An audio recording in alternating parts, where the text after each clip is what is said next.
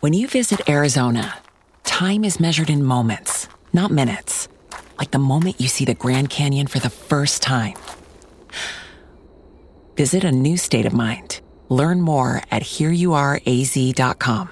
Knife Talk is sponsored by Evenheat, the manufacturers of the finest heat treating ovens available. Find your next oven at evenheat-kiln.com. To the chapel!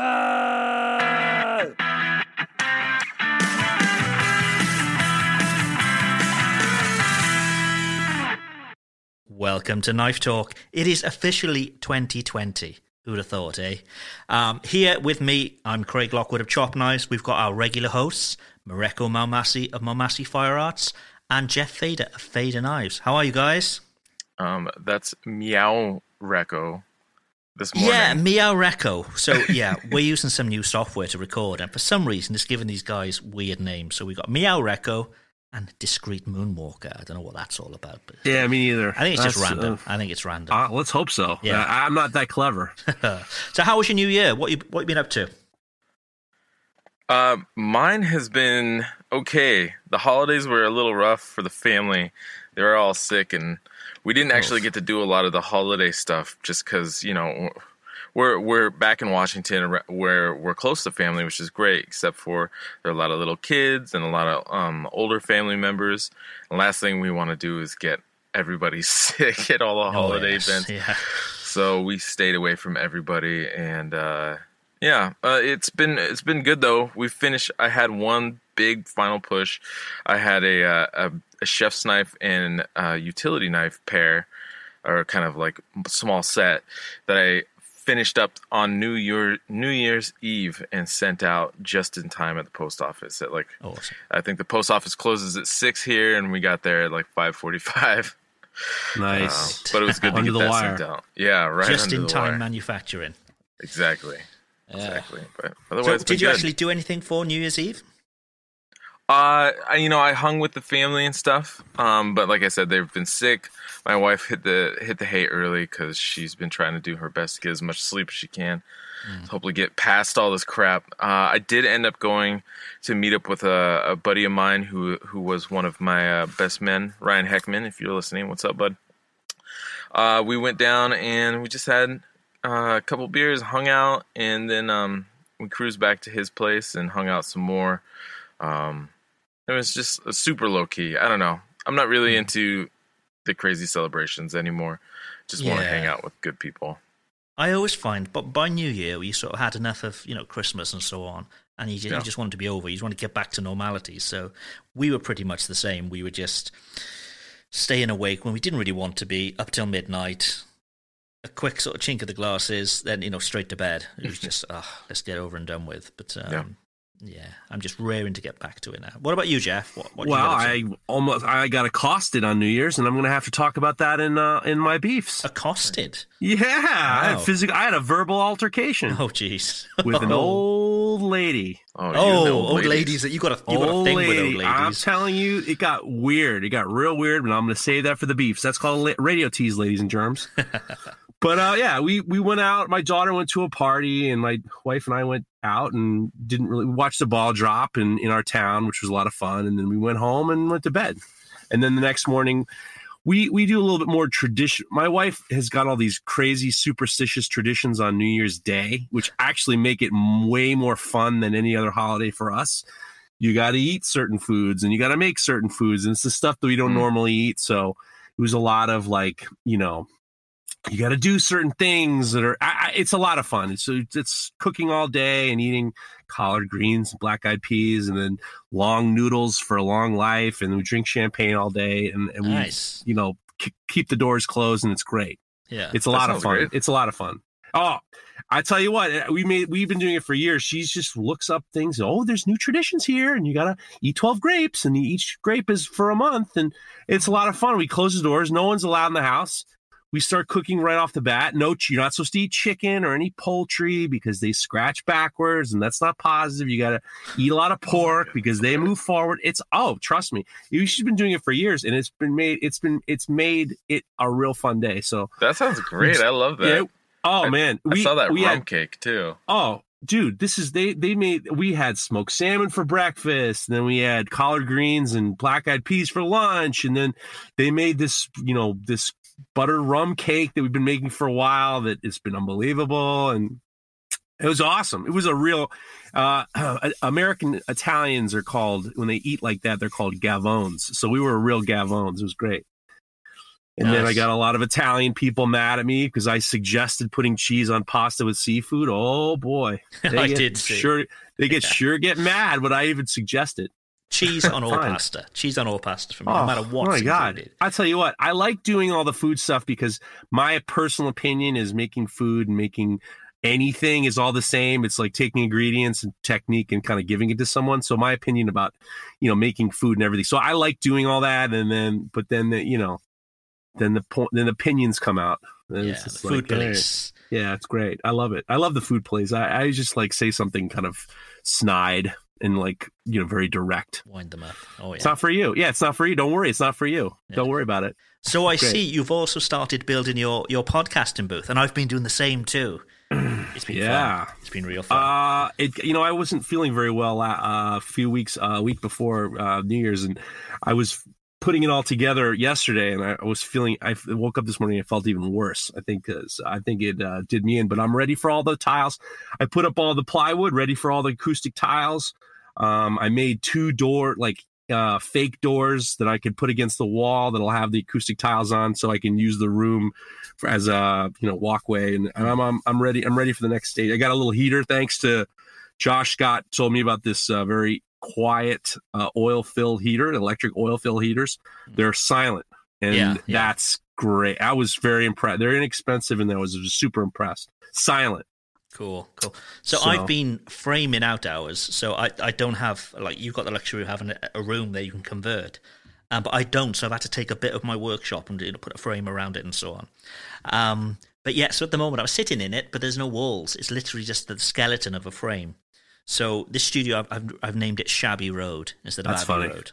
That's really funny. Well, that's really funny. Yeah. so yeah, it's a case of boarding this out now and sticking some tiles in, acoustic tiles, and we should we should start to hear the differences. Should be good. That's it. I, am excited. Shall we get on with some knife news?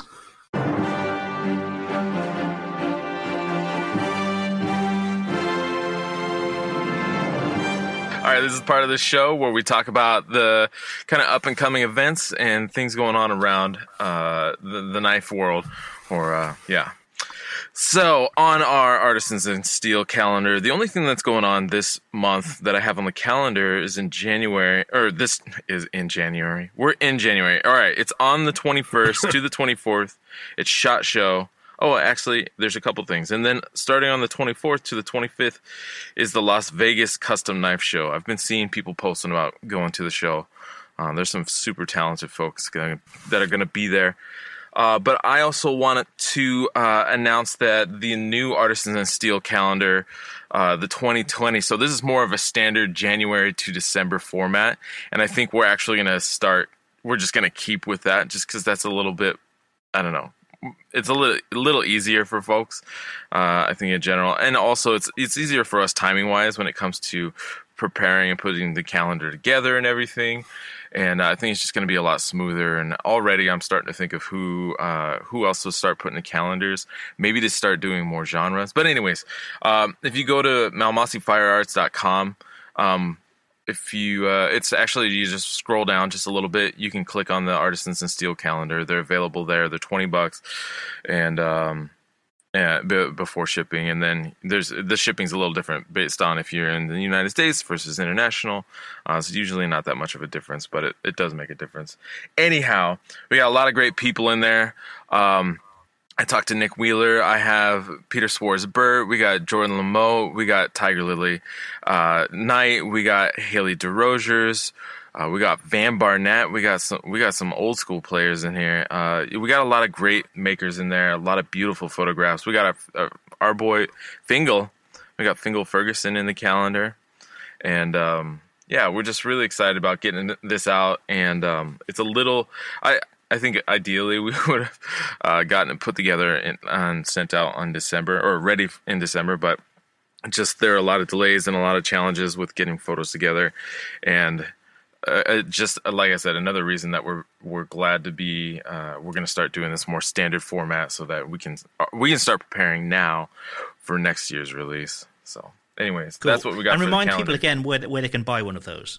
Yeah, you can get a hold of yours uh, at maumasifirearts.com. Um, I also have a link in my Instagram bio if that's easier for people, but maumasifirearts.com. Um, if you just scroll down the landing page right there on the home page, it's uh, the Artisan Steel calendars right there. Um, yeah. Cool. What else? Cool. What else do we have in news? It looks like we got some uh, news about the New England School of Metalwork. Uh, that, it's just that I, you know, I, I feel like I feel like as um, someone who, you know, as what we do, and trying to be helpful, I think it's important to not only give tips, but to kind of also tell people that yeah, learning tips are good on this, that, and the thing, but there is no there is no better way to learn than taking a class. So I'm my personal goal is to be much more helpful towards the New England School of Metalwork, who has have has a new course curriculum um, also, uh, Center for Metal Arts have new course curriculums. They're going to have lots of different different types of classes. But um, it's just I feel very strongly that no matter you know all the little great little things we do, nothing will compare to learning um, with a teacher. So check out what they're doing. They got lots of new, uh, lots of options. I know the New England School of Metalwork has a ton of new classes, and I think it's important to kind of say, yes, YouTube's great for t- tips and tricks, but there's nobody I've ever met who took a class at uh, New England School of Metalwork who said it was a mistake. So, you know, that that's that's that. New England School of Metal.com, and that's it, isn't it? Right, right, right. So I've got a bit of news. So um, a few people have uh, generally when I'm in the shop, I wear one of these like, classic sort of French short coats, you know, the indigo blue, um, and I found that they're made very local to me, local to me here. A few people have asked me where can I get them and so on. So I'm going to stock them on my website too. So they'll be the traditional French short coats. Um, they're going to come with a little chop um, enamel badge, um, and they'll be up within the next sort of two weeks. So just to let you know, those are coming. Ah, nice. But also something quite exciting for our listeners. So we got a new sponsor coming on board next week. I'm not going to announce who it is yet. We all like a radio tease. Yeah, I love but, a radio tease. Yeah, but um, they're all about helping you design and build knives. So what we're going to start next week is a build along. So we'll we'll tell you how you can get this design for a knife, and each week we'll do a different stage. So it'll be maybe you know we'll start with you know cutting up the profile, then maybe the heat treat and so on. So by the end of sort of five or six weeks, if you've never made a knife before, if you're a listener, or even if you you know even if you are an experienced knife maker, which obviously many of you are, it may take you back to you know the, the simplicity of, of just building one single knife um, in in a different way. You may learn something, or you know, we may learn things from you guys as well, doing things slightly different, and hope, hopefully people will share their pictures, that kind of thing. So that's coming next week. So it's going to be a knife talk build along over six weeks. So how do we follow it?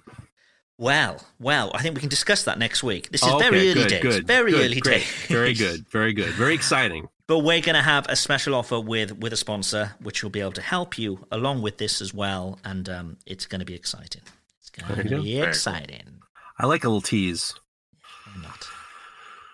What else? So, in got- a little bit of entertainment news, and, and, this is something that's you know once in a while I try to find something kind of interesting. I wasn't feeling very well, and I was you know with the holidays and everything like that. My daughter uh, was watching um, a Disney show on the computer. I was like, "Oh, what's that?" She's like, "Oh, we got a we got a month free membership to Disney Plus. I got a month free membership to Disney Plus." And I was like, "Oh yeah, well, oh, uh, so there's a show on called The Mandalorian."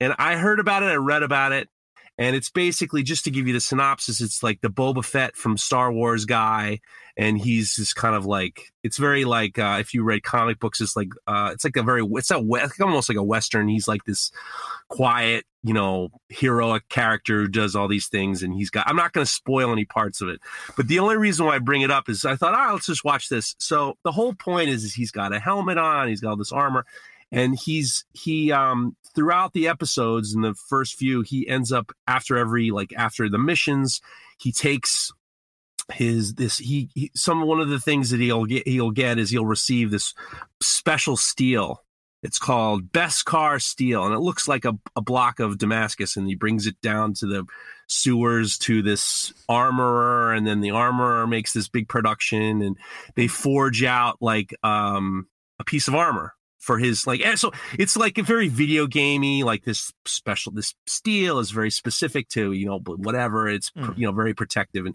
every episode he kind of gets something new and then they have this way basically like a blacksmith and i thought oh that's kind of interesting and and all of a sudden i was just like wait this this is you know one of the things is this is written and directed by uh, Jon Favreau, who also did Iron Man.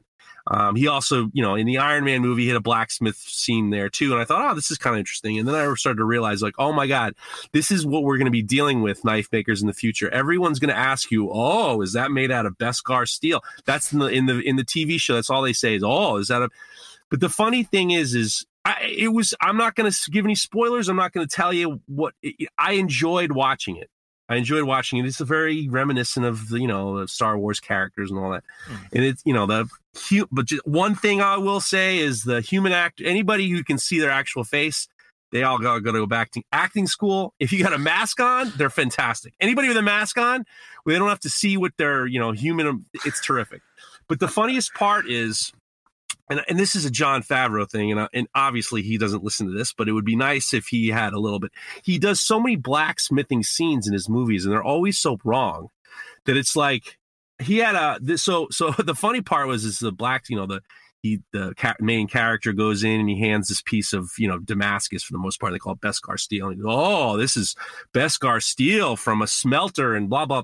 And then the the blacksmith opens up this big box and there's it's in it's lit and his, and his bullshit tongs are backlit and you can almost see that it says you can almost see that it says like Kayne and Company Kayne and Company Blacksmith Depot thirty eight dollar tongs. And it's it's just like and then the hammer is is a pair is a pair of tongs holding a fullering tool. And it's just like it's just you just want to say to these people in Hollywood, look, you got the best armorer in Hollywood is Tony Swatton go talk to him for five minutes and he'll give you yeah. a little bit of the he'll give you some reality because it's some nonsense. It's, oh, it's or take it a was, class. Take a class. Well i mean you know jon favreau look there's a lot of blacksmiths who will happy happily oh you've done two blacksmithing two big blacksmithing parts in your tv shows movies we're opening our doors to you. Come on in and forge. I actually watched his TV show with Roy Choi, chef, and they're yeah. at Skywalker Ranch, and he, they look at this Damascus knife, and he turns to Roy Choi. Oh, that's Beskar steel. Ugh, it's. I'm begging you, do please open. We're opening our doors and our hearts to you. Don't, still a little bit. It's far more interesting than what you think it. You think it should be. You guys want to add anything or? I haven't seen it. I haven't. I, I tried to keep away from the Disney Channel personally, but uh, I haven't seen it. The other thing, the other thing people are going to realize is when he when he gives them the steel, and then they're supposed to make this part. He sits down, and the blacksmith makes the thing as he waits. Like all of a sudden, it takes two minutes to make whatever he wants, and it's uh, and it's that's the other thing. But then I will give you one spoiler, not really one spoiler, but I've never seen somebody whip somebody's ass with a pair of tongs, and some people get tuned up with some tongs, which is that's pretty funny too. I don't think I've ever seen on a TV or a movie someone sure. getting pieced up with a pair of tongs. Nice. Is is this an ongoing thing then, like a weekly series? Well, the, here's why. If you have to, they've already done the full series, and if you now, if you act now with your free, you get a free month, you can watch the whole series. But it's been, you know, it's fun. It's a fun little. I'm not big on fantasy stuff. I, I really, honestly, I like my fantasy. I might like my science and my fiction kind of separate. But it was like, you know, it was a fun little thing, and you know, I did like the fact that they were, you know, the the whole idea was about the material. I did like that they were kind of focusing on that. But guess what, guys? All that. What's that?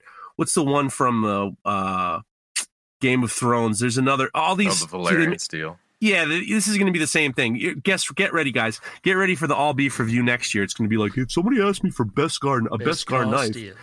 Yeah, I mean, and even Alec did a uh, video. He made a he made a little build best Beskar steel. He he hopped on that train pretty quick, which is uh, God bless you, Alec. But and, eh, you know, look, it was fine. Combat Abrasives make the world's best abrasive belts for knife makers available in any size and at unbelievable prices. Go take a look at combatabrasives.com and get 15% off with the promo code KNIFETALK15. Do it now. Knife Talk is sponsored by Combat. I, thought- I, I sound Russian, not like Arnie. Yeah, don't know what's I going on. definitely like it better when you're Russian. Yeah, yeah. anyway, Hey, man, can I ask you a question? All right, this is the time of the show where we take your listener questions and you guys get to steer the ship. So if you go to the Knife Talk Podcast on Instagram and you can DM us your questions, and usually we, if they're, you know, if they're if they're well edited and we haven't done them before, or they're funny or whatever, we'll we'll put them up. So the first one comes from Nor Garui. Garui. Uh, what advice would you give us 13 to 14 year old makers coming up behind you? I'm in a group that has 35 of us, 12 to 15 year olds, and I'm Wow. one of two girls. What mistakes should I avoid? Wow. You think, so there's guys? a, there's a whole group of them. That's amazing. That is. Well, I mean, incredible. you know, that's great. No, it, it, well, listen, maybe that's the reason why you know people are watching YouTube. Younger people are watching these YouTube shows, and hmm. they're you know younger and younger. It's great. Yeah. I'll, I'll jump in first then. And I'd say do your own thing. Don't, you know, be too worried about getting things wrong. Find your own way. Um, don't necessarily copy any other maker or, you know, maybe to learn a new technique or something, that's fine. Um, but just develop your own style. Um, and I think you, you'll definitely stand out. And the fact that you, you know you're so young, you've got plenty of time to you know to make mistakes and grow from them. So just, so just go for it and enjoy it. Really. Yeah, What do you I, think, I'd say. Baracco? I'd say definitely, you know, taking a class if you possibly can, even if it's if you're trying to if you're trying to you know bladesmith, you know, if you have a blacksmithing course or especially a bladesmithing course available nearby, uh, I would try to take that. But if um, if you're trying to get into stock removal, it, it's it's actually really I don't know. There's no real database uh, of where to find people in your local area who are also doing what you do. Hello, Yes. Oh, I heard a ding Go ahead. ding. No, that was Uh, me. I, I didn't turn my. I, I was bad. I was a bad boy. Oh, Amateurs, come I on. was bad. I'm Oh. sorry. Uh, hey, go ahead. Keep going. Uh, Data, database. Ah, but to, to but to build on well yeah no there's no real database of where all the different makers are and actually that that would be interesting if somehow we could get something like that put together just so that people can all of a sudden kind of like start holding little meetups or hammer-ins or get-togethers or whatever just to kind of talk shop and stuff like that. But um to build on what uh craig was saying um you know i think I th- and Jeff, you can you can clarify on this or not, but I think one of the the biggest things, uh, especially when people are learning how to paint or how to draw, they do a, a lot of lessons are taught in the style of a certain artist because there are a lot of really great foundational techniques that you can learn through those other makers. Um, and I think, you know, anytime you're trying to learn something, if you can learn or copy somebody, like Nick Wheeler's a great example, you know, he's got a ton of informational stuff online and um, you go and you follow that you do a few or whatever however many but then you kind of start seeing how you want to make it your own how you can make these little changes here and there and start developing your own style. But when it comes to developing skills i think taking the lead of somebody else is a really great way. I mean even myself i you know i started by working for bob kramer and for three years i made bob kramer knives.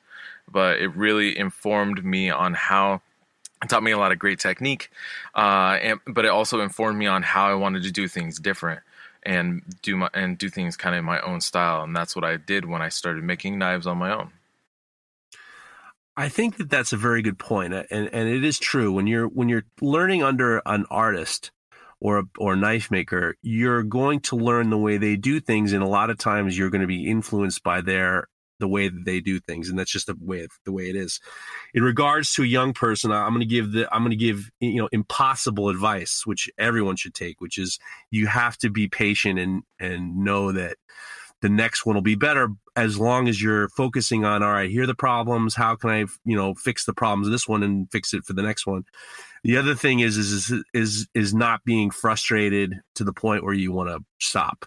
I think that a lot of people get um, very down on the technique or get down on not learning quickly enough. I had when i was doing uh, when i had my interns usually what i would do is if you work long enough, I, I we would make a knife together for the intern, and then there was a lot of um, there was a lot of feeling that the, the my interns would get really down because they wouldn't they would realize well this looks like shit. This I should look better than it does. Um and I think that it's hard for it's hard to tell people patience. It's hard to say that you know these are things that you know you're not going to be able to do exactly what you your mind wants and you just part of it's practice.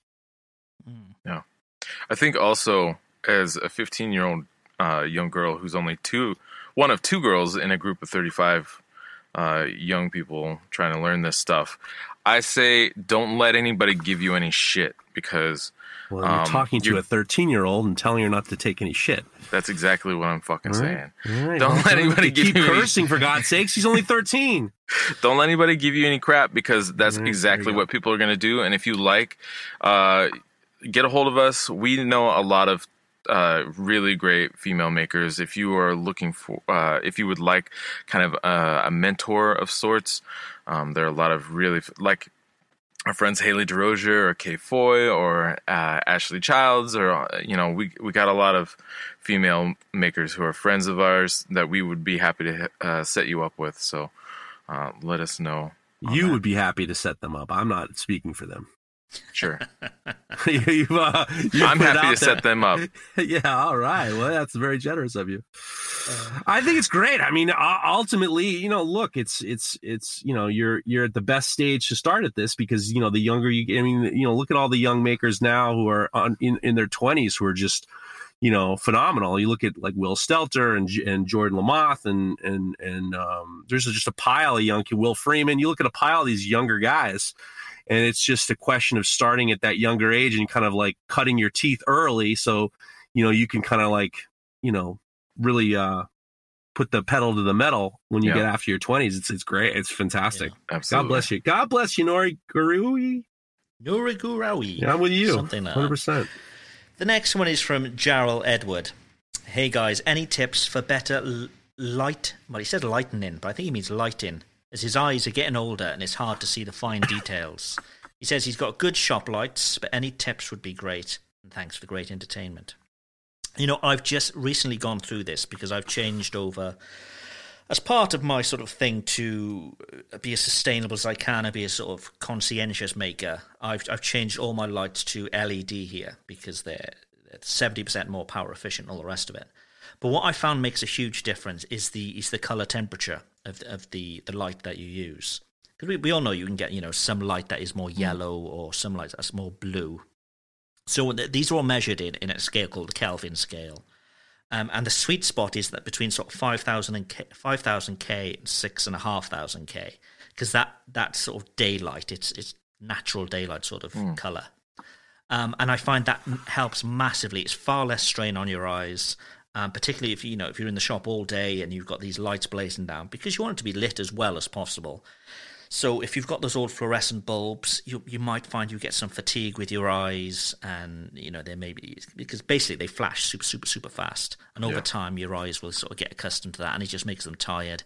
Um, but yeah, LED lights um, with with the the color around about five thousand to six and a half thousand K that will mimic daylight as much as possible, and try to get as many angles as you can, so you're getting less shadows. Um, so I've, I've made a triangle of LED lights around my shop, and I've also got some low down as well, which are normal sort of like lamps, if you like, um, but all using those, those same um, temperature bulbs. So even if you're using normal incandescent bulbs or whatever bulbs you're using, try to get as nat- as natural as you can to daylight. But I think if you if you're thinking about changing the lighting, it is a good time to go to LED because it draws so much less power. Um, they don't blow out like a normal filament bulb would, um, and they're they're no they're not any more expensive. So it just makes sense to do Huh. that because yeah, electricity bills will be well, you're going to be seventy percent more efficient on your power of lighting too. Wow. So yeah, That's that's awesome. Have you ever gotten? Uh, have you ever felt like uh, vertigo-y from being in a big store with lots of uh, halogen or uh, uh, fluorescent tubes? Yeah. Oh, yeah. I, I used to get really bad migraines working in an office with them because, as I said, what they Oh, do, they, they flash super, super, super fast, and they've got they've got different, um, like fifty or sixty hertz, depending on the electricity supply that you've got. Which is quite often when you're sort of recording and you're using a video camera or yeah, uh, even your phone camera, you'll see this flashing, this strobing of the light, and you get that from fluorescent light because your shutter speed is matched up to the uh, the strobing of the lights. But LED doesn't strobe. LED is just a constant light, um, and as I say, you can get that perfect sort of daylight colouring, and it it just it makes me happier. It just I I don't get that horrible ache in the back of my eyes when you've been in the shop for sort of twelve hours. It's just completely natural. It makes sense. That's a good. That's a good. That's a good one right there. I used to get super vertigo going into super some uh, super uh, uh, superstores. Mm. I used to get literally like it was like a, it was almost like vertigo was setting in. Sure. Yeah, yeah. It's not good for you those those fluorescent lights, and, um, and they're also noisy as well. Quite often, you know, they they'd be buzzing and so on, and you, you, your ears just get accustomed to it, so you don't realise. But there's th- there's this huge noise in your shop. So LEDs completely silent, completely like daylight, no flickering, and they're seventy percent more efficient. So you know what's not to like about that? There you go, Gerald Edward. Ain't going to get much better than that. Well, I actually have a little something I'd like to All add. right, it's about to get much better. It's about to get much better. about to I get don't- much better. I don't know if it's going to be a better tip, but I'll add two stuff. Um, so in my shop, uh, the lighting that I'm working with was already there, and where I had to place my grinder is kind of. I, I end up standing between the light source and the surface, like the platen of the grinder, and so what I ended up doing, and, and so it blocks out a lot of the light. Uh, I also got a big old fat head too, and I'm wearing a cap, and that doesn't help. So what I, I did is I got a hold of a pen light that has a little pocket clip on it, and I clip that onto my respirator. Uh, I use the the 3M like the flat uh, filters, and I can just clip it onto the filter. And um, I used to have a, a a headlamp on the front of my respirator, but that kept getting in the way. With this pen light, I can just clip it on. I can also take it off, but the, because of the angle of the filters, it shoots it straight at where you're looking. And because it's just a little clip, you can kind of make minor adjustments. The only thing I only have one, and the only thing I would do different is get two of them, um, so that I wasn't because uh, because it's casting shadows onto the left because the light source is on the right. Um, and what would be great is if I had two lights, then I could just kind of it would cover all of that uh, uh, area. But it's really great because I don't then I don't have to worry about having overhead lights positioned properly. Right. Um, and that's never even really worked for me ever because I'm always just hovering, standing right over the work and blocking out the light anyways. Um, So having these clip uh, these you know these pen lights clipped onto my respirator has made a really big difference. But again, that only really works if you have a respirator uh, that or kind of like a, a cheaper respirator like I got because if you got uh, an, like a full face shield kind of situation like Craig's got, that definitely that doesn't work as well. You have to figure something else out, but um, but yeah, that's that's just my little two cents I'd like to add All to right, that. those are two. Those are two good tips right there. Yeah. One more thing as well, actually. So Oh, if 3 you're- tips. Here you go. we love our lights. But um, if if you, if you are adding extra lights onto various machines and so on, um, I, I sort of alluded to it earlier, but make sure they are the same temperature color because otherwise you may have a bunch of light. It may be really well lit, but it will actually cast a shadow just mm-hmm. having two different temperature lights. Right. So it's light, but one area will be much lighter than the other and cast a shadow in it. You just play with your head a little bit. So yeah, try and match up all your bulbs so they're the same K. And most bulbs now that you buy, whether whether they're LED or incandescent or whatever they may be, tungsten, whatever, What, they'll all have the temperature written on them. oh, the temperature will be written on the side of the box. Exactly. Yeah. And Yeah, what's the always. What's the what's the sweet spot on the temperature? Daylight is between sort of 5,000 K, which is 5,000 kelvins or 6,500 kelvins. And that's pretty much daylight. Well, there you go. Nice. All right, that was a, that was a good light. That was a good one. I'm not, I'm not saying shit. All right, this next one is from Ye- Yazzle Knives, which, by the way, uh, I want to give a shout out to because he was one of the first people to actually buy the calendar uh, when I posted it up the other day. Anyways, all right, says, "Hey man, I've got some stainless steel heat treat questions for the podcast. When it when is it best to do the cryo treatment? I'm using ABL, and I've heard that before." Tempering is optimal. There are also resources that say it can be done after the first temper cycle, but before the second. Also, do you have any tricks in your stainless steel heat treat process to make it better, i.e., foil wrapping methods, or what kind and how many combustible material or how much combustible material in uh, to include inside the foil pouch? This is kind of more you guys. Well, So I'll let you take it. I my my my cryo my cryo I did it a couple times and I talked to a few guys and a lot of times I'm under the impression that you start with a temper cycle and then finish with a temper cycle. So if you do you could do th- you know that's what I've heard. Um, I think that I I'm not 100% sure if that's what a lot of people do. I did cryo one time with the AEBL and I was like I had a bit of uh, liquid nitrogen and it was such a production to get and such a production to hold. I was like I don't need this in my life. Sure. Um, I know that I don't. I, we covered this with uh, Jeremy uh, like uh, a year ago or six months ago or so, something like that. Um, but uh, do you have any anything you want to add to cryo, Craig, I, or Um, or for that matter? I'm really not. I'm I don't do cryo with the- the stainless that I use. Um, I use Sandvik, which is commonly used over here in, in Europe. Um, so the, the 12C27M or 14C28N. Um, but I, I actually called them because I was a little bit confused because they, they suggest like a deep freeze, which is different to cryo because it only needs to go down to minus five. Um, so you can do that in a, in a home freezer. Um, but what they suggest is um, so your normal sort of heat treat quench, um, in foil and all the rest of it. Um, do one temper cycle, then do a deep freeze, then do a second temper uh, second temper cycle. So pr- pretty much what Jeff is saying there, really. Uh, but with regards to foil wrapping methods, it's a bitch every t- every time I cut myself, every single time. So I've got I've got a pair of like garden shears, kind of you know small uh, that I use to, to cut cut the uh, the foil. Um, always make sure I do a double fold um, to make sure that, that no air is getting in. And with regards to combustibles, I know some people do, some people don't. uh, But I add just a little. I make a, few little balls of tissue, and I throw them in. The idea is that when it gets to a certain temperature, the paper will ignite, burn off any oxygen that's already in your pouch to make it completely inert inside. Um, and that's pretty much it. So if anybody does have um, tips for wrapping foil, please let me know. I have some tips. Hate it. Hate I have it. some tips for wrapping foil. When I first started buying foil, I bought a little bit of foil, and then I started buying rolls. Now that it's much cheaper if you buy rolls, like fifty yards a roll or whatever like that. And then I started to see there were different types of foil. And when I started reading it, I read one is good for 2200 degrees Fahrenheit. One of them is good for, uh, you know, 20, 2100 degrees. There's different variations. And then the, you know, however, um, high the temperature was, would be, I guess it was a thicker gauge and be more expensive. So I realized, well, with my knives, with the 440C or even with, um, some other stainless steels, I'm never going over 2000 degrees. I'm, I'm, I'm kind of like staying at around 1900. So it said, well, I thought, well, it doesn't make sense for me to get the more expensive stuff that goes up to 2200 degrees. So I'm never going to do it. So I started to get the, uh, the less expensive one that, that just covered my uh, temperature range. And I realized that it was much easier to cut it with a razor knife.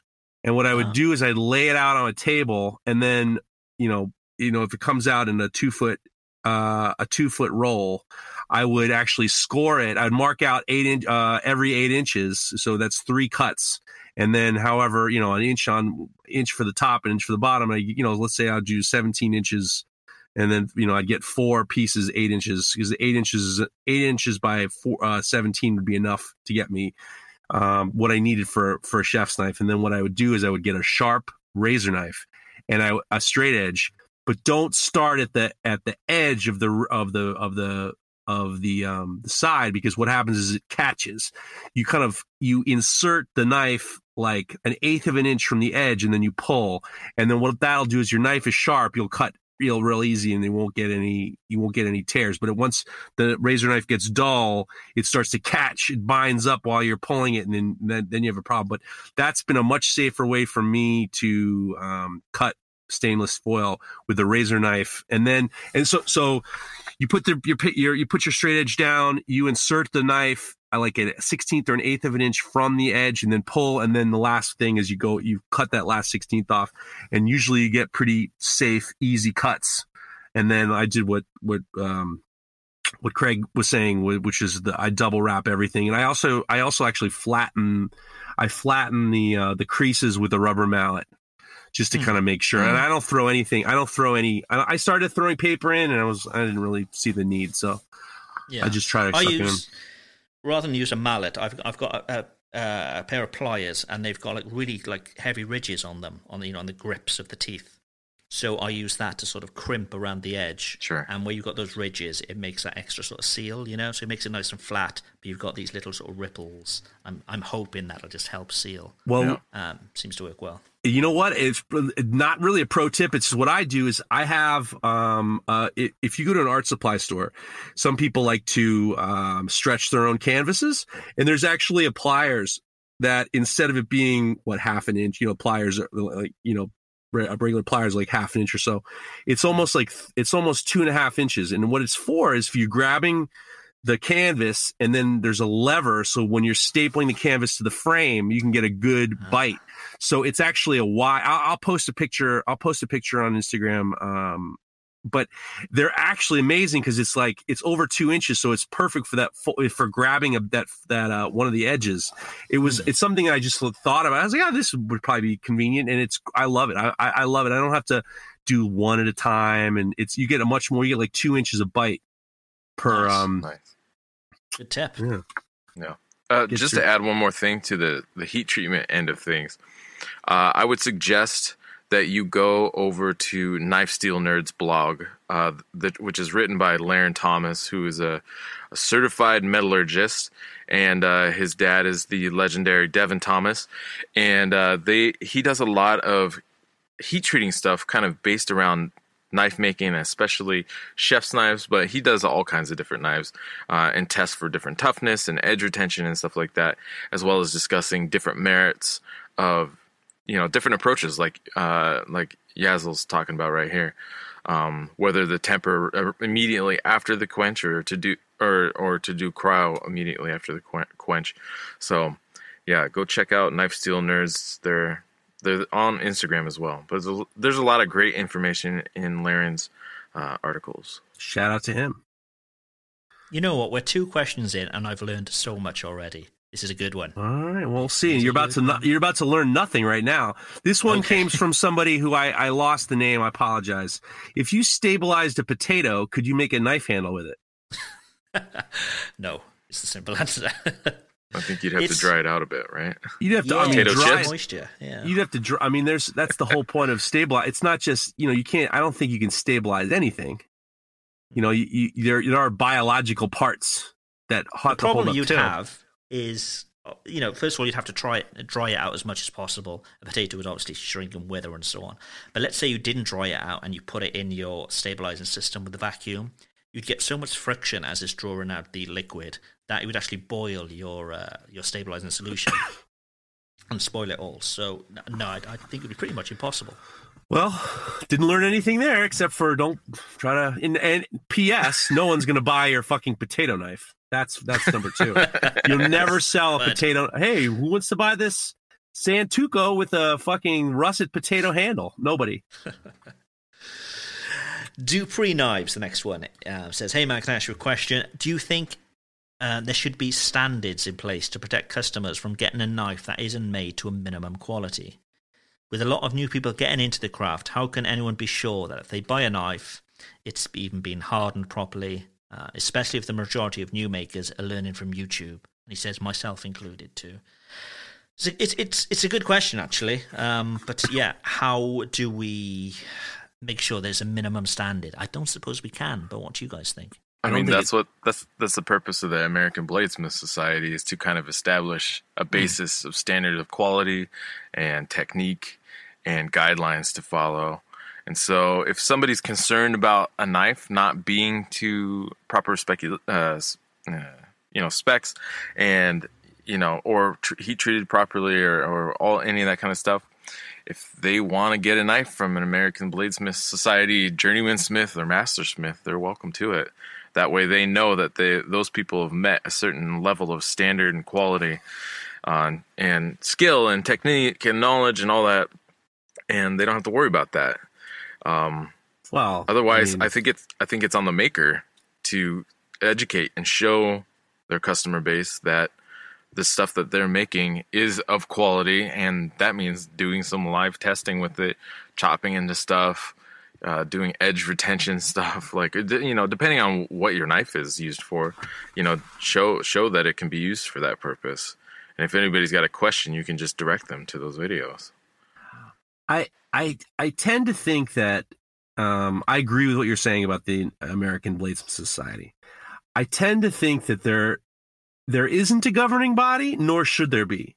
I think it's far more important to stand behind what you do. You do what you say, you di- you say what you do, and then you stand by what you do. If you someone has a pro- that's how you deal with standards. What you're doing is you're providing someone with some assurances, and if the assurances aren't met, you're standing behind them. You're Yeah. standing behind your work and you're giving people not only value with what they're doing, but the value of you got a problem, I'll take it back. And then ultimately what happens is is that's good PR for you and for other knife makers. Absolutely. When you hear when you hear someone say, "Hey, listen, I was wondering if you could do a tune-up." but, Oh, I don't do that. There's a lot of things. I listen. I've heard it all, and there's a lot of people who are very um, brusque with their customers, and I think that that's a that's a that's ultimately not really the way you should be going. I, I, and I not nor should I wouldn't like an email from um, some governing body telling me that they don't like how I'm doing my fucking choil. You know, sure. I think that I think what I think the most important thing is, and it's not about knife making, it's about being a human being, is there has to be a degree of complicity and some wherewithal. And if something doesn't work out right, you're going to take care of it. And that's how it works out right. Yeah, and, and don't get me wrong, I'm definitely not saying that there should be a governing No. body. I'm just saying that the ABS is kind of like if you want to try to point somebody in that direction or if somebody needs that, that's kind of what the ABS Yeah. is. But I do I 100% agree with you. I remember when I first started out and people were telling me how they do things, uh, other makers, uh, it really surprised me how some of the makers said basically said that they take people's money uh, after the knife is built, and and these are great makers, but after that they don't they don't feel any responsibility to that thing, uh, which completely blew me away because they're like after that I'm done with it. I don't do anything to fix it or to keep it up. And I was like, what the hell? Like Well, I, I feel like it's I would have too much of a sense of responsibility to the thing that I that I built that you know like you're saying if something goes wrong with it or if it needs a tune up which uh, you know happens then you take care of it you know that's that's the most critical issue and i think that and i think that a lot of knife makers have this sense of uh they're better than other people or they're whatever. And there's the sense of like not having to to i don't need customer service isn't part of what i'm doing as a bladesmith. Customer service is out if you know there's a lot i i talk to a lot of guys who are very I, without being crazy they're not they're they're uh, um they don't respect their customer. They don't respect the fact that their um customers are people who want something with value and when i say value i'm not saying a good price i'm saying they feel like they didn't get ripped off and um I, I, I find that customer service is something that's very lacking in the mentality of a lot of people in this business. But Mhm. without without without saying without getting screwed, obviously not getting screwed, and you should get paid what you want. But I mean, right you're talking about being honorable. You're talking about being honorable as you, you do what you say.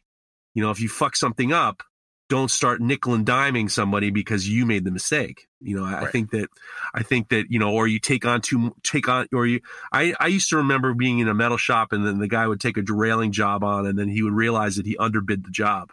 And then he'd bitch and moan to the customer about how he underbid the job. Well, that's your fault. You know, you're supposed to do, Right. you do what you say. You eat it. If you if you if you fucked up, you eat it. You don't call them up and say, "Uh, you know, I need more, whatever." You know, I, I- think that I think you it's your it's your honor as a as a as a person in the world, not just the knife maker. Yeah, yeah, and um, what you'll find as well that a lot of people who maybe buy knives from us, they'll be buying knives from a bunch of other makers too, and and people talk. But you know, so if if you if you give in a shitty piece of work, people will soon know that you're giving a shitty piece I've of work. I have heard I've heard from people about other people. And I was and, and I said this on another podcast. All I could think of is like I wouldn't want someone talking about me that way. I want Right, you know exactly. I'd prefer to I'd prefer to say all right listen it, it didn't work out and he took care of it You know, Mm. I had a difficult customer a long time ago who got a gift certificate, and it was like it was like this person was so difficult for this. And in, my mind, I'm thinking they got a fucking free knife from somebody, and they are being so difficult. And I and I just said I'm going to take care of this knife, and he sent it back a couple times because he wanted me to put it in, you know, want to engrave something on it, and all this, that, and the other thing. And it was a difficult situation, but I, you know, at the end of the day, you know, he and I didn't really get along very well. But he can't say that I he can't say that I I, I was a piece of shit. I I did what I had to say I was I going to do. I made him happy. Was there friction? Yes, there was a lot of friction, but at the same time, I feel comfortable with the job that I did. Yeah, And yeah. he I think did we've too. all got these stories, haven't we, of of customers where maybe our personalities haven't aligned, or just something's not maybe communication hasn't been quite right. But yeah, like you say, it's up to, it's up to you to have a clear conscience walking away from it at the end. I got it. a funny story of this guy. And it's only because I would send these progress reports and I was saying, yeah, here's how I hand stamp in my, uh, this is a couple years ago when I was uh, stamping in my, my touch mark. And my, I, I explained, showed pictures and stuff like that. And it, his response is, well, what about my touch mark? Just like that.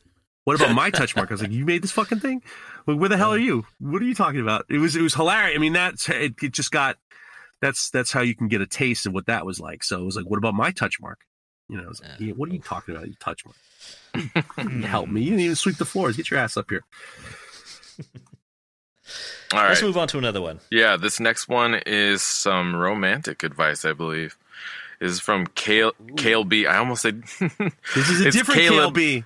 Yeah, different KLB four four three three three. Uh, so he is asking first date ideas for a maker. What are some first Ah. first date ideas? And make as in two makers, I assume. Ah, no, no, they're not two makers. You know, two makers aren't dating. What two makers are dating? Come on, man. That's crazy. That's a mistake, by the way. I used to date an artist. Huge mistake. Giant mistake.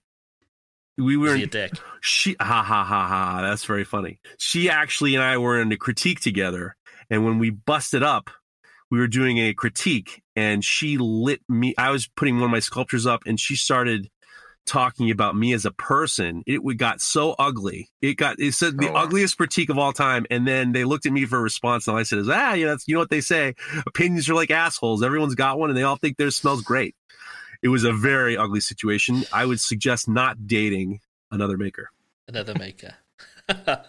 Let's think. What what could be? I, I think something like a, a pottery class or something could be cool. You know, that that, Oh, that yeah. scene from Ghost where Yeah, they're from both Ghost. making this, this That's and Swayze. we got the Righteous Brothers in the background. Righteous Brothers, yeah. There we go. My dad used to get me when I was younger, when I was in high school. He used to say, "The best thing you can show a young lady is that you have some culture and see what they say." And he used to say, he used to say, "Take her to the museum and look at something."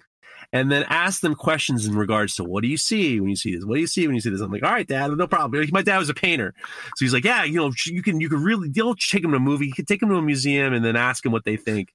So I'm so stupid at the time too that I was at an all boys school and I was just you know running through all you know get dating a pile of girls from the all girls school and it turns out that I was taking all of them to the same fucking show. So they I got to the point where the last one was like, did Fader take you to the fucking you know the MoMA for this? I'm like, yeah. Did he ask you this question? You sure did. So it was a it was uh Oh my god. yeah. Well, I was you know I was a freshman junior in high school, so. That's what I Yeah, think. Take I- him to a I- museum. I- I- Go to a museum. Yeah. Yeah. Well, maybe food, cook together. That, that Sure. could be good. Get to know somebody Ma- that way. That could be good. Well, and there's so many like maker spaces now where you can just go take one class or something like that. Like if if you're a maker and uh, you think this your potent your date uh, might be into that kind of stuff, go do something together and kind of introduce them to your maker world in a way. Um, otherwise, just go see a movie. You know what's fun? Uh, if you, I don't know if you have it in New York, they have it. Um, it's called uh, I think it's called yakiniku or shabu shabu, and basically it's you cook the Oh, food, yeah. or or like even you go to the Korean barbecue places where they bring Sure. all the food and you got a little hockey. Oh, you and I went there when we went to see. Uh, we weren't on a date, but it could have been. When we went with we were uh, on a date. we Don't were at the. JB parade with big old with Tim Music and, and Tony. We went to uh, Tony uh, was there. we went Yeah, to uh, we went to a, a Korean barbecue place, and they give you a big puck in the middle, and you cook your own food. It was a lot of fun. It's very um, it's a fun experience. Those are fun. I would I would take a girl on a date like that, except for the fact you got to burn food. you got to burn your clothes afterwards because you smell like a you know a barbecue joint. Hey, there's nothing wrong with that. It smells Mm. Let's move on another one. Uh, I think this is Drothstein. Drothstein three six one four. Gee, that sounds like an old MSN handle. Remember that, like back in the nineties? Yeah. A bit of these weird No. All right, just but big, big boy sixty nine again. I called him Doctor Rothstein, but he says David. I'm like, well, you put the Dr. So it's D Rothstein. I think it's David It's Rothstein, Rothstein. thirty six fourteen. I'm with you, Doctor Rothstein, from now on. big boy sixty nine. We call All it. right. Hey guys, can I ask you a question? I'm a new knife maker, starting with stock removal. I'm about to heat treat and temper my first blades. Um, I've got a good forge and I'm using 80 CRV2. Any tips on getting the heat treat correct without issues? I plan on using a magnet, but I've also read that's not as accurate gauge of the proper temperature to quench. So he's looking for help. Um, he doesn't want to fuck up his blade. Love the podcast. Thank you. Oh my god. It's it's tricky. Like depending on, especially if you're going to do it out of a forge, light, uh, the the incandescent light coming off of your knife is hard to te- to read accurately with the human eye because if there's any excess light or even if there's a compute a huge lack of light it's going to tell you different things. It's going to if if you're in a dark room you're going to think the the knife is blazing hot versus in a lit room or outside it's going to look like it's black when it's ra- blazing hot um it, if I don't know. If you can do anything, try to heat treat with somebody who, who knows what they're doing. Heat treat out of out of a out of a forge. Otherwise, I would. uh yeah, uh, or if you have a like a, a temperature control forge, or just send it to like Peter's Heat Treat, like a heat treating service. Uh, I know you really want to do it yourself, but it's really easy to screw things up and get things too hot.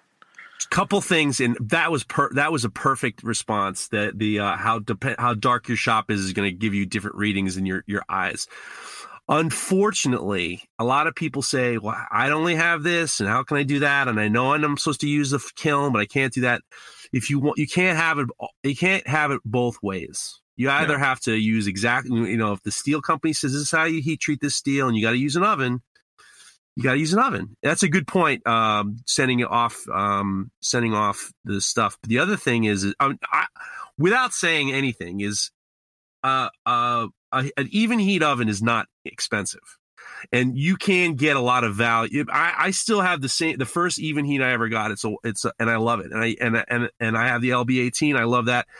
I you're taking, you're killing the doubt. And if you say to yourself, I can't afford a, a, a, Evenheat, if you sell a couple knives and just put the money in a fucking bucket, you can you can you can buy an oven for for not too much. And I think Yeah. that if you're planning on doing this a lot, you're only no one's ever said it was a mistake to buy an Evenheat. I've never met one person say I wish I never bought this Yeah. thing unless they decided they don't want to do it anymore.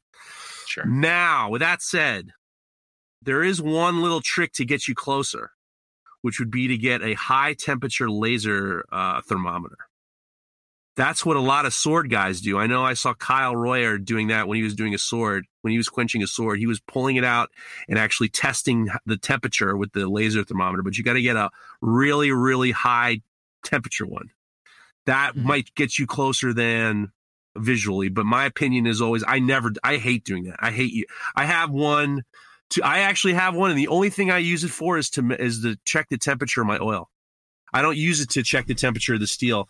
Uh, I don't forge. I do forge, uh, quench a couple little things once in a while, but I usually always use my Evenheat oven. And then if I do use the electric, um, when I do use the uh, the thermometer, I use it uh, when I was uh, forge when I was getting a temperature for some forge welding. I was using that, and then I was using it for my oil to see how what the temperature of my oil was.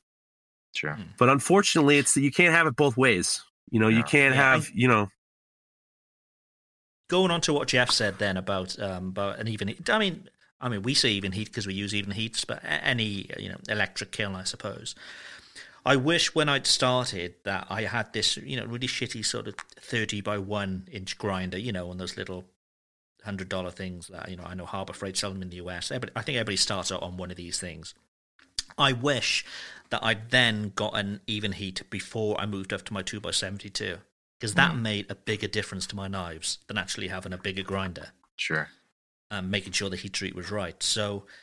Yeah, I mean, I mean, I don't do any forging. It's all uh, stock removal for me, but definitely at, at the good heat treat. That's key. That's what's going to make or break a knife. And Liter- literally. now you can do stainless steel. You can you can Yeah. have better results um, holding your stainless steel, your 440 C or whatever you're using. You can hold you're holding it at temperatures that are different. It's going to be much easier than if you were to kind of go back and forth in a, in a forge. And you know that whole thing of, and I know you know this, uh, Mareko, is when you're going back and forth in the forge, you got to be real careful because that tip is going to get hotter than everything else beforehand. You Yep. know before everything else. And how do you how do you evenly heat your- the whole temperature? When i pull my my knives out of the oven there's not one side is hotter than the other. You're you're you're not you're not going to have different you're not going to have differences in your oven. Yeah. Yeah, yeah.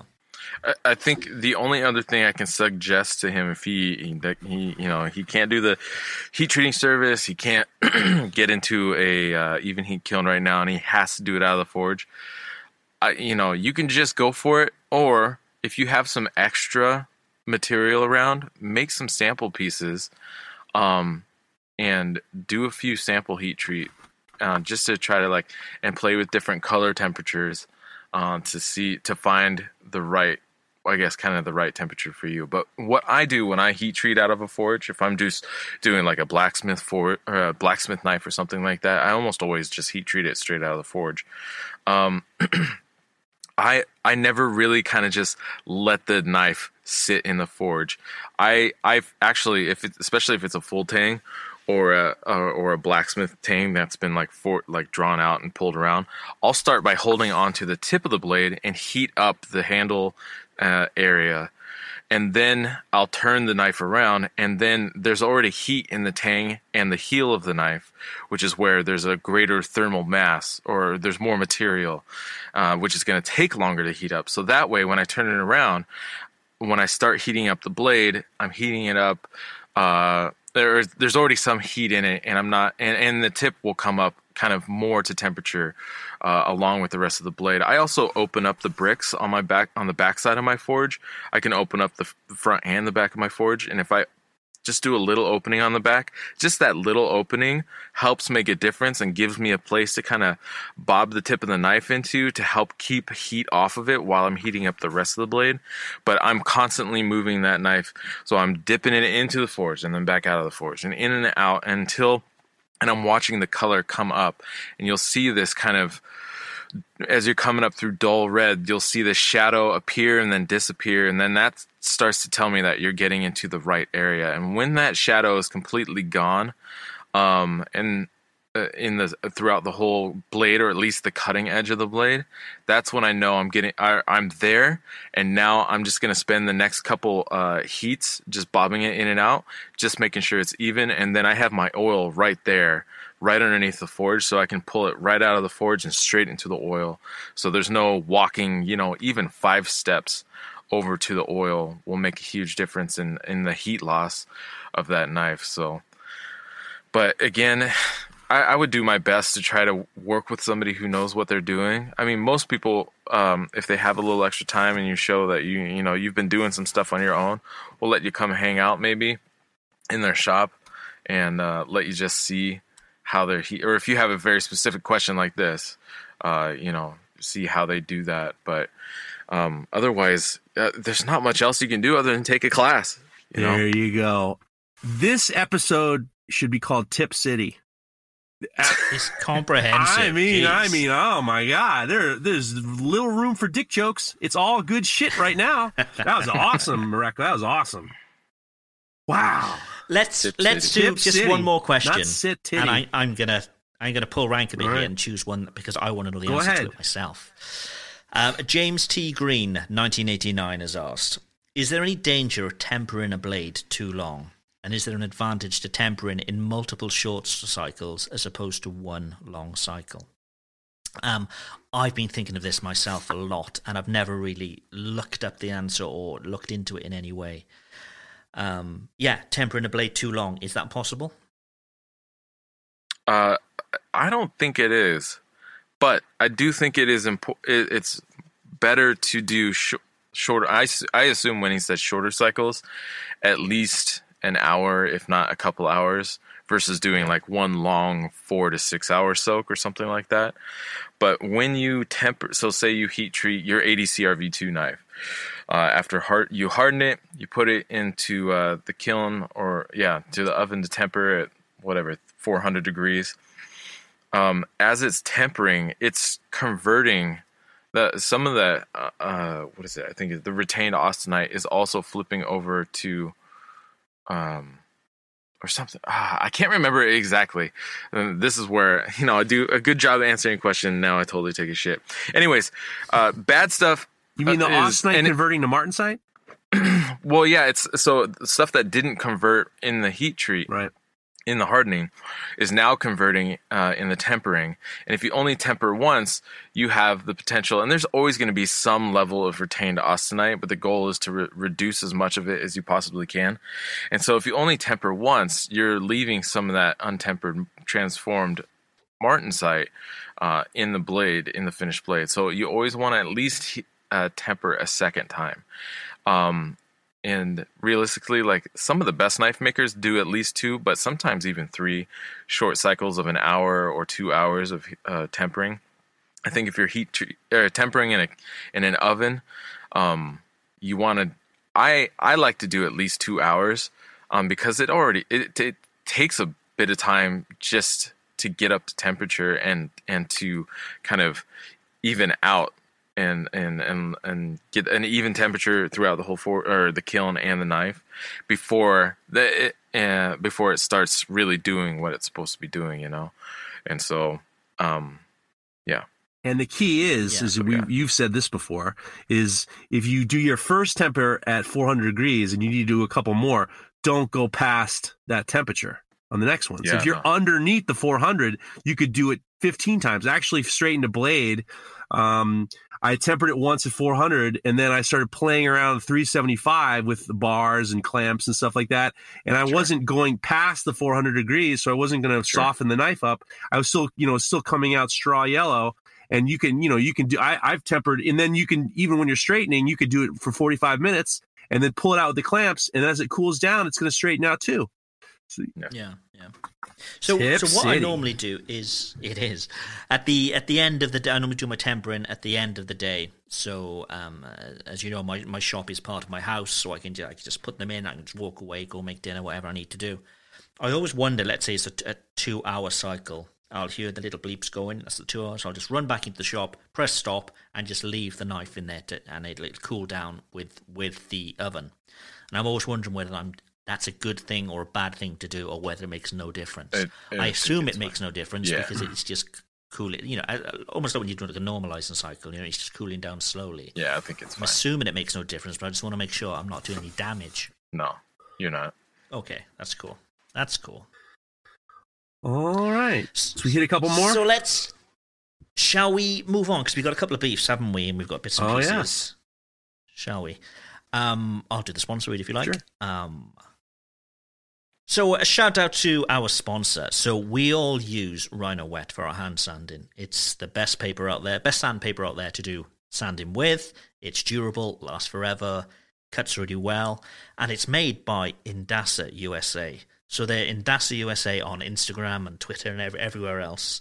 Um, a lot of people don't know the name Indasa, but they're the they're the makers of the amazing Rhynowet.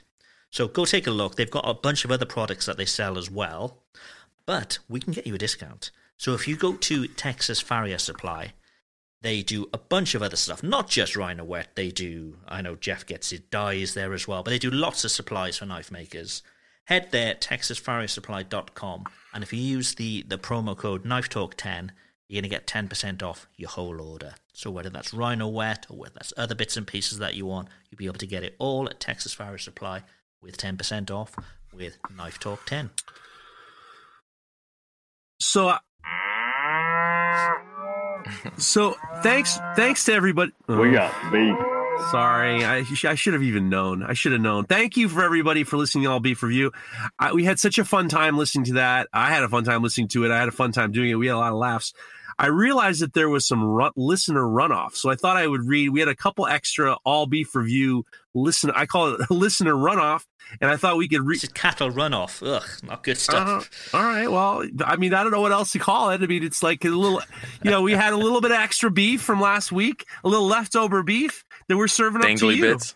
That, well, fine. This is the slurry. All right, slurry all at the right, end. all right. So uh let's read off the first. Why don't you kick it off, uh Mareko, with the all beef review listener runoff?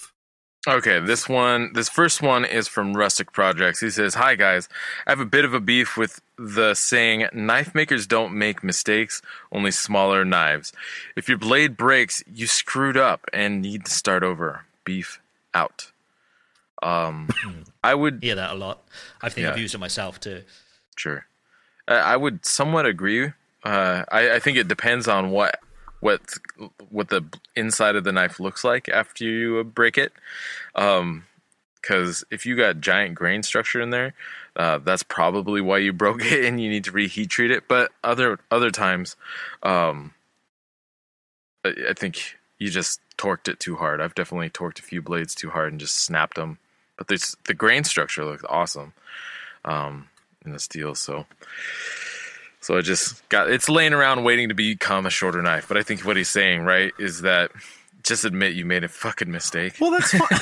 I mean, that's fine. Own your mistakes. That's yeah. fine. I, I you know, I, I, it's fine. I, I, I like I like the idea of not of trying to you know you if you you know you break a knife and you turn it into a whatever a K tip or something like that, and someone can actually use it. I mean, I don't, I don't see a problem Sure. with that. You know, Waste not, want not. boom. Yep. Oh yeah.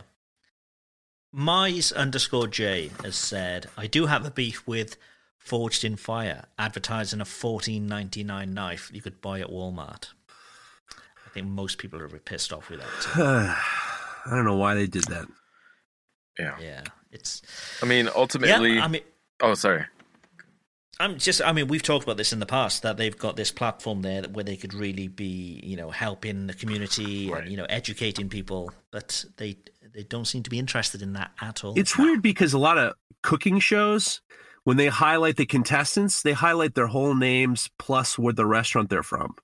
And it's like I don't understand why they I don't understand why they don't choose to do that. Maybe it's because it's knife. Maybe it's because they don't trust who these people are.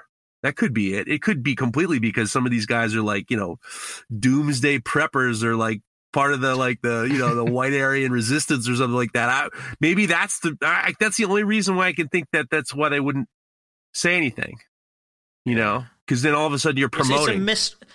It's a missed opportunity, I think. But it's well, let's be clear. I mean, they're they're they're they're at the bottom of the barrel of trying to find people to contestants. I mean, this isn't this isn't your average run of the mill hobby. You know, I, I think that you get to the point where it's they're calling people who can weld. You know, I, I a friend of mine is just like, yeah, I'm a fucking plumber. I don't know why I got called to be on a Forged in Fire. I, I don't even know.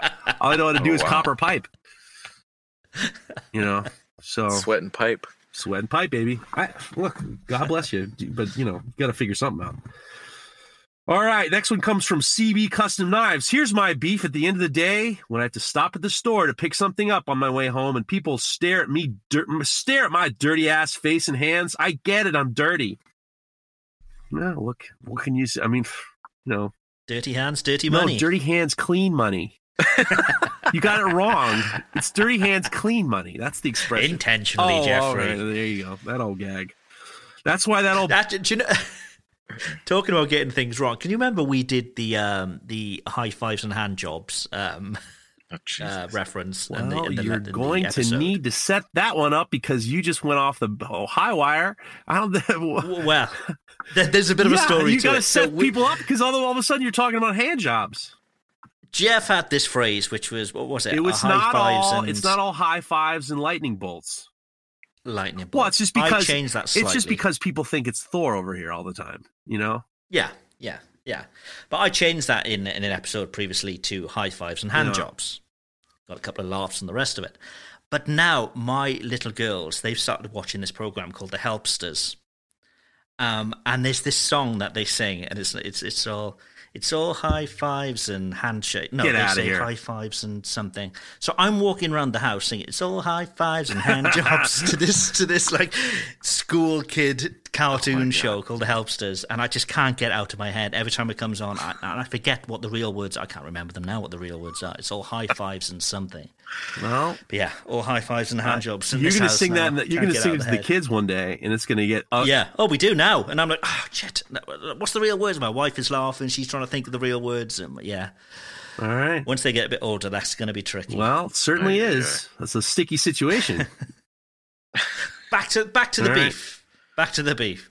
Uh, he's, he's saying, yeah, people staring at him with his dirty face and hands. He gets it. That's the reason why at the post office that old bit that old bat that old bat got mad at me because I looked like I didn't wasn't wearing a three piece suit. I was I look I look terrible. I look terrible, but she definitely gave me a dirty look. You know, you know, you know. People, that is it is one of those things in this in this in this world, maybe in this country, that people look down on people who do you know manual labor or or not just manual labor, any kind of labor with your hands. Like you, you're, it's almost like this degree of untrustworthiness. If somebody's dirty somewhere, I used to, I used to love being dirty. Well, in college, when I was in the art, when I was an art major, I used to go to lunch, uh, or I go to the cafeteria. I was covered in soot and dust and dirt, and at the time, it was very like, I mean, it gave me a little bit more status because the sculptors were kind of like, you know, a little bit on the scarier side. But um, and you know, the girls liked the sculptors. So, but I, it didn't work out when I got older. Now they just think I'm a piece of shit. Yeah. It is a re- weird work. because I think traditionally maybe the lower paid jobs were hard working, getting your hands dirty. You know that that was a long time ago. A long time ago, things have moved on. Well, but still, people look down at people who work with their hands. Yeah. Oh, yeah. I mean, there's that whole, yeah, you know, and and and it's it's really it comes down to uh, it, it- it's it's these ignorant people who actually the funny thing is is you the funniest part is if you look at the people who look at people with dirty hands, they're the ones coming to you buying your knives because they're amazed. Like Mm, the soft, I call them soft-handed people. The soft-handed people are the ones who are going to buy your knives, and they're just like, I can't believe you're doing what you're doing. But if you saw me in a gas station buying some beef jerky, you're going to put your hands and make sure your wallet's in your pocket. so there you go. Yeah. I'm gonna, One more beef. Do you want to do the last one, Mareko? Yeah, this one's from Holger WDK.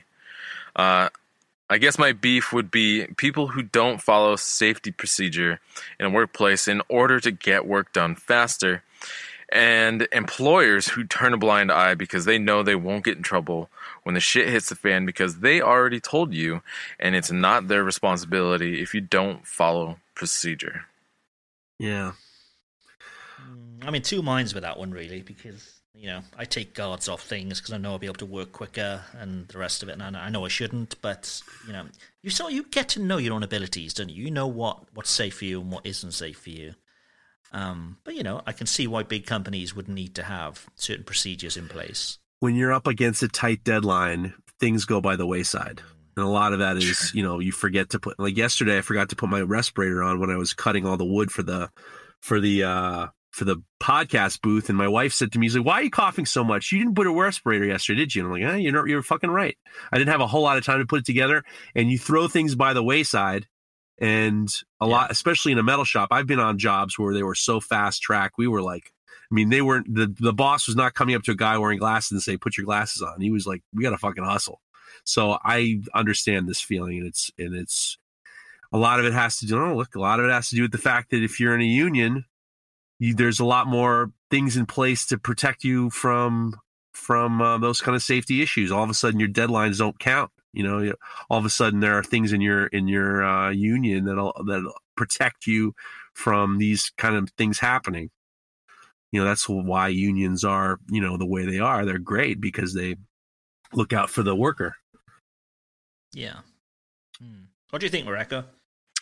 I mean, yeah, I mean, I, I definitely cut corners. I think somebody gave me some shit actually the other day. I was cutting some stuff, breaking some stuff down with my angle grinder, and I don't have the guard on it.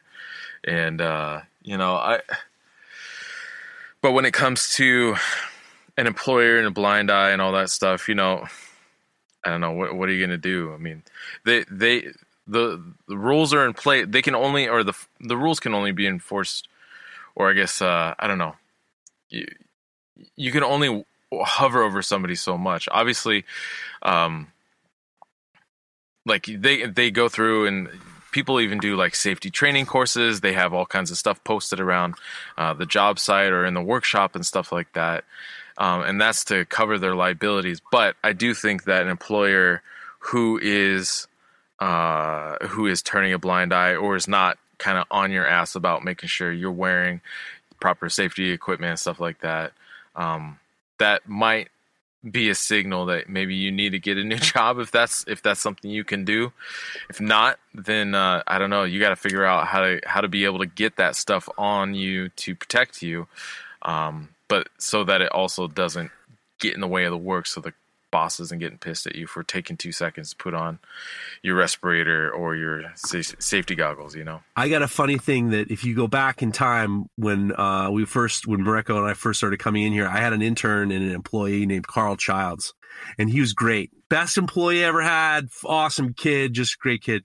And I wouldn't let him do certain things because all I could think of is, I don't want to take this kid to the hospital. And, and I Yeah. want to, I don't want to tell his cause parents saying that we had the insurance that if something had happened, we would have been able to take care of it.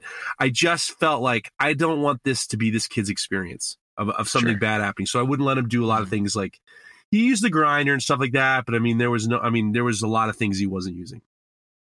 And I remember like being on him if he, if he, the glasses, the respirator, the ear protection, and he he was on he no problem, but he would come to my shop so underdressed. He was very big with like Japanese fashion. Like I don't understand it. Like he loved Japanese clothes. So like he wore these not like like a samurai clothes, like like current Japanese fashion. So it was like all this tissue paper pants and tissue paper shirts, and he was always underdressed when it was cold out. And I used to scream and holler at him, like, "You got it! You're not dressed." I'm like an old lady. You're not dressed warm enough. You're not dressed warm enough. And he never listened. That was the one thing. He's just like, "I'll wear your glasses." I'll wear your air protection, but I'm not going to listen to you about my clothes. I always got so fucking mad. I was like, God damn you, Carl Childs, and your Japanese fashion. Go fuck yourself. I love that kid. He actually stopped by last uh, during Christmas. Good kid. Oh, but nice. he didn't nice. listen. He didn't listen Nice. about the clothes. Community Showcase. Our, Okay. Sorry, Jeff. oh, I. I didn't. Community Showcase. right. Hey, hey, this is um, this is where we give a little love to some people out in the world doing some good stuff. It's people who we think you should be following, um, and uh, you know, give them like, highlight somebody in the community who is doing something we like. Craig, who you got? I've got Will Ferraby. I'm not sure whether we've talked about him before in the past. Um, I don't think so. I don't think so. But it's um, Ferraby Knives. So he's based in Sheffield in the UK, which are you know Sheffield's famous for its steel and for its its cutlery in the past and so on. Uh, he makes chef knives, but they're extremely decorative. So really contrasting Damascus, really contrasting handle materials. Um, just really, really nice work, and he takes great photos of his work as well. So go take a look. It's Ferraby Knives, F E R R A B Y. Knives is the company. Sorry, he's Will Ferraby on Instagram. So Will Ferraby, F E R R A B Y. Really, really beautiful knives. I say highly decorative. Um, and yeah, yeah, even if it's just a, an example of taking great photos of knives, it's perfect. So go take a look. Who you got, Mareko? Nice. I have, excuse me, I have Eli- Eliane Blanc. Uh, she is a full-time violin maker and restorer uh, who also dabbles in bladesmithing and knife making. Uh, she also has these really beautiful, like fluffy Siamese cats that she's always taking pictures of on her Instagram. But anyways, the, her violin work is phenomenal, um, and that translates really nicely into her knife making. Uh, lately, she's been doing a lot of chef's knives, and she posted one most recently that is just it's it's simple, but it's so clean. the The elegance of it is is it's incredible. I would love for this to. I would love to have this knife. Um, but Eliane Blanc, uh, yeah, you should go check her out. She uh, she doesn't uh, what she got 503 followers. She definitely could use some love, um, but she's super talented. And again, she just kind of does it uh, on the side, but she she does some really incredible stuff. Oh, very cool. Nice. Well, I got a message from the undisputed champ, Mike DePel, uh, Mike Dipple. My bad, my my bad, Mike. And he was suggesting that uh, we give the showcase to a young man. Um, his Instagram is Ellard Blacksmithing, and I don't know if we've done uh, spoke about him before, but Ellard Black. We have. We have. Well, I'm going to do it again. Yeah. Well, Mike DePel. This is Mike DePel said. Mike DePel. Mike Dipple.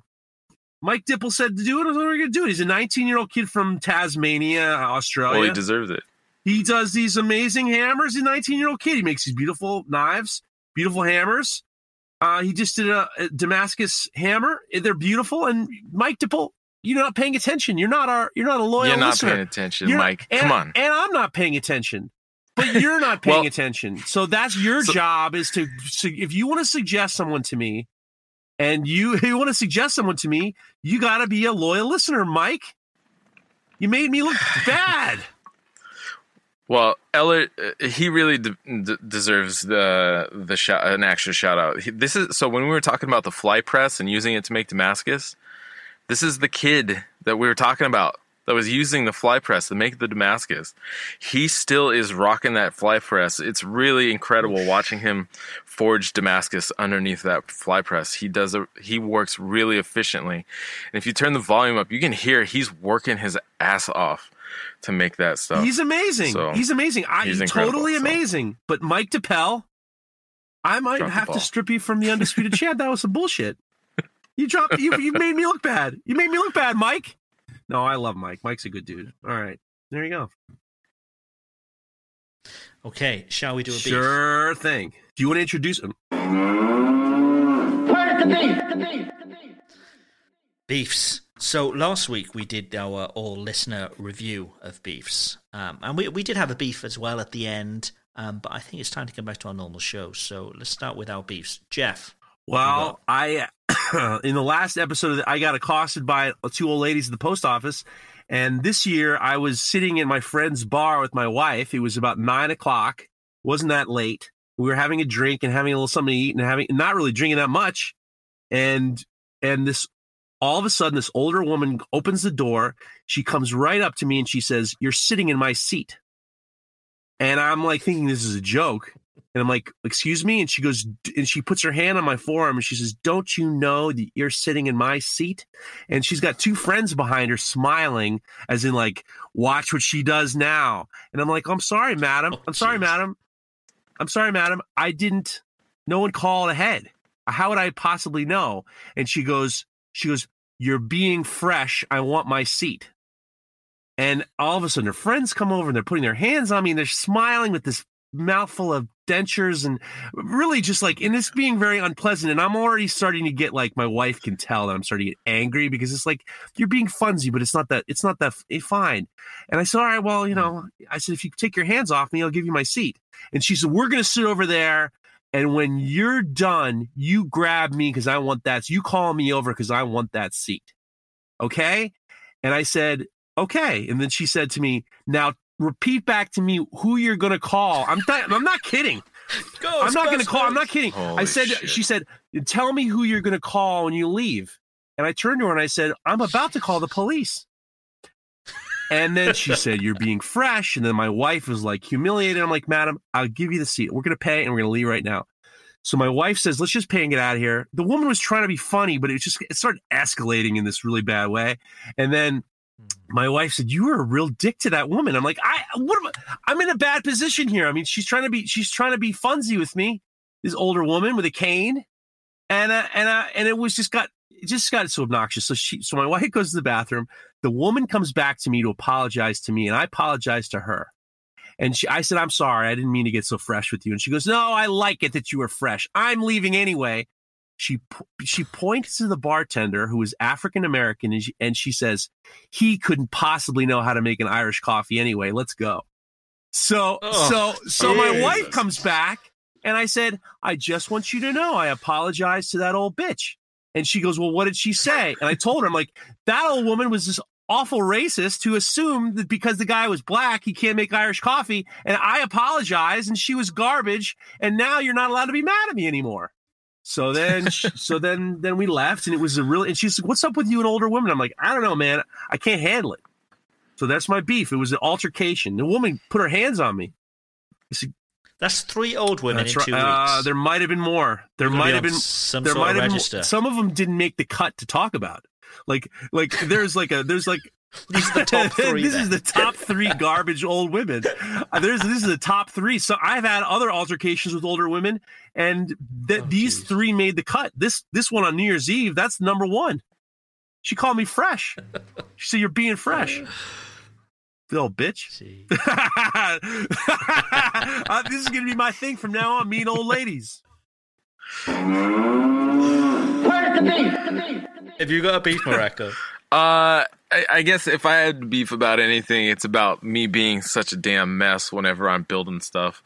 I think I'm, I mentioned it before. You know, when I'm building a knife, I just kind of leave a horrible mess behind in my wake wherever I walk and go.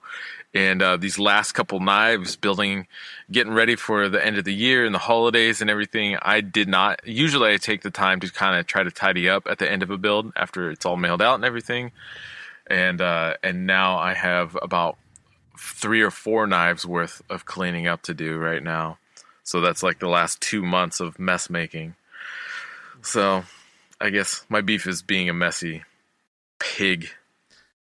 That's I feel you. I feel you. I- I'm sitting here in my shop at the moment, and I've got this frame up around me, and I'm just looking out. Just ugh, the mess. I need. I need a day or two of just decluttering Yeah, everything. I, didn't, I definitely didn't do a. I was expecting to spend a day doing uh, all cleanup before New Year's Eve, and it didn't happen. So my shop is it's it's clean, but it ain't ain't nothing to write home about. yeah. New year, new Yeah. shop. What about you, Craig? That's a You got show. beef? What you don't have a That's a beef? show. Oh, jeez, I don't. No, no. I, I'm, I've been quite happy. I've, I've, I've kept myself to myself over this sort of new year. You don't want to be been out much. you don't want to be shitty about anything. No, Yeah. I'm all good. All good. All good. Positive way to end. the Damn right. That's a show. Thank you very much for listening. Remember, next week we'll be starting a, a build along with a new sponsor. Um, and it's going to be fun. Remember, we've got the forum at knifetalk.net. There's also a uh, directory of where you can find equipment and bits and pieces that you're going to need. Um, and just just from today's show, Mareko said we, we don't have any sort of database of um, of makers. So maybe you can find a local maker, that kind of thing. That may be something that I'll, I'll put together over the next week or so. Um, just you know, no promises, but maybe I'll put something something together up on knifetalk.net, and we can have you know just sort of a map showing well, first of all where our listeners are, and you know maybe you know you'll find a, a local maker that you didn't know existed, and maybe you could you know you could be, maybe even share tools, share techniques. It could it could be a handy resource. So I'll look into that as well. Nice. We shall speak to you soon. Bye bye. Bye. See ya.